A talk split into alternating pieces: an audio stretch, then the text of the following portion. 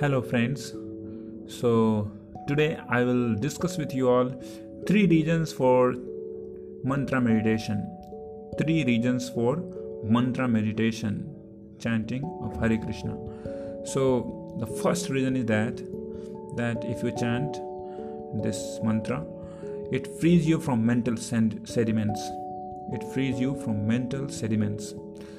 Second, it keeps you enthusiastic in whatever you do and third it will get you help from the higher potency or, or higher authority. So we'll see the first. First is frees you from mental sediments. In our day-to-day activities and interactions many times we get a lot of mental complexities unending thought cycles which is useless and affects our productivity. So if we take this simple but powerful assemblance of this mantra it is 100% proven fact that it removes all those residuals, the sentiments which had actually been deposited for the whole day of work, previous day's work. So it's like a disk cleaner by which all that is unwanted cache files get cleared and system works in better efficiency. Now let's go to second point. The second reason for doing this mantra meditation keep you enthusiastic in whatever you do. So because for every activity we do it requires an inspiration and that inspiration keeps you enthusiastic isn't it?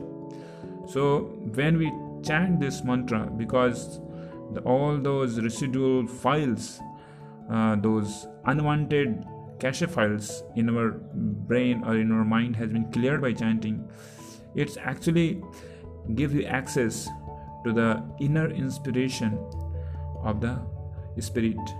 So in this way you get the inspiration and that inspiration results in enthusiasm. And you get newer and fresh enthusiasm in your daily duties and activities. Now let's go to the third point to get the power and help from the higher authority. So and because this mantra whoever chants it regularly, they actually can avail this. They can get help from the higher power, as we can see in our day to day life. We see that there are always the higher power controlling us.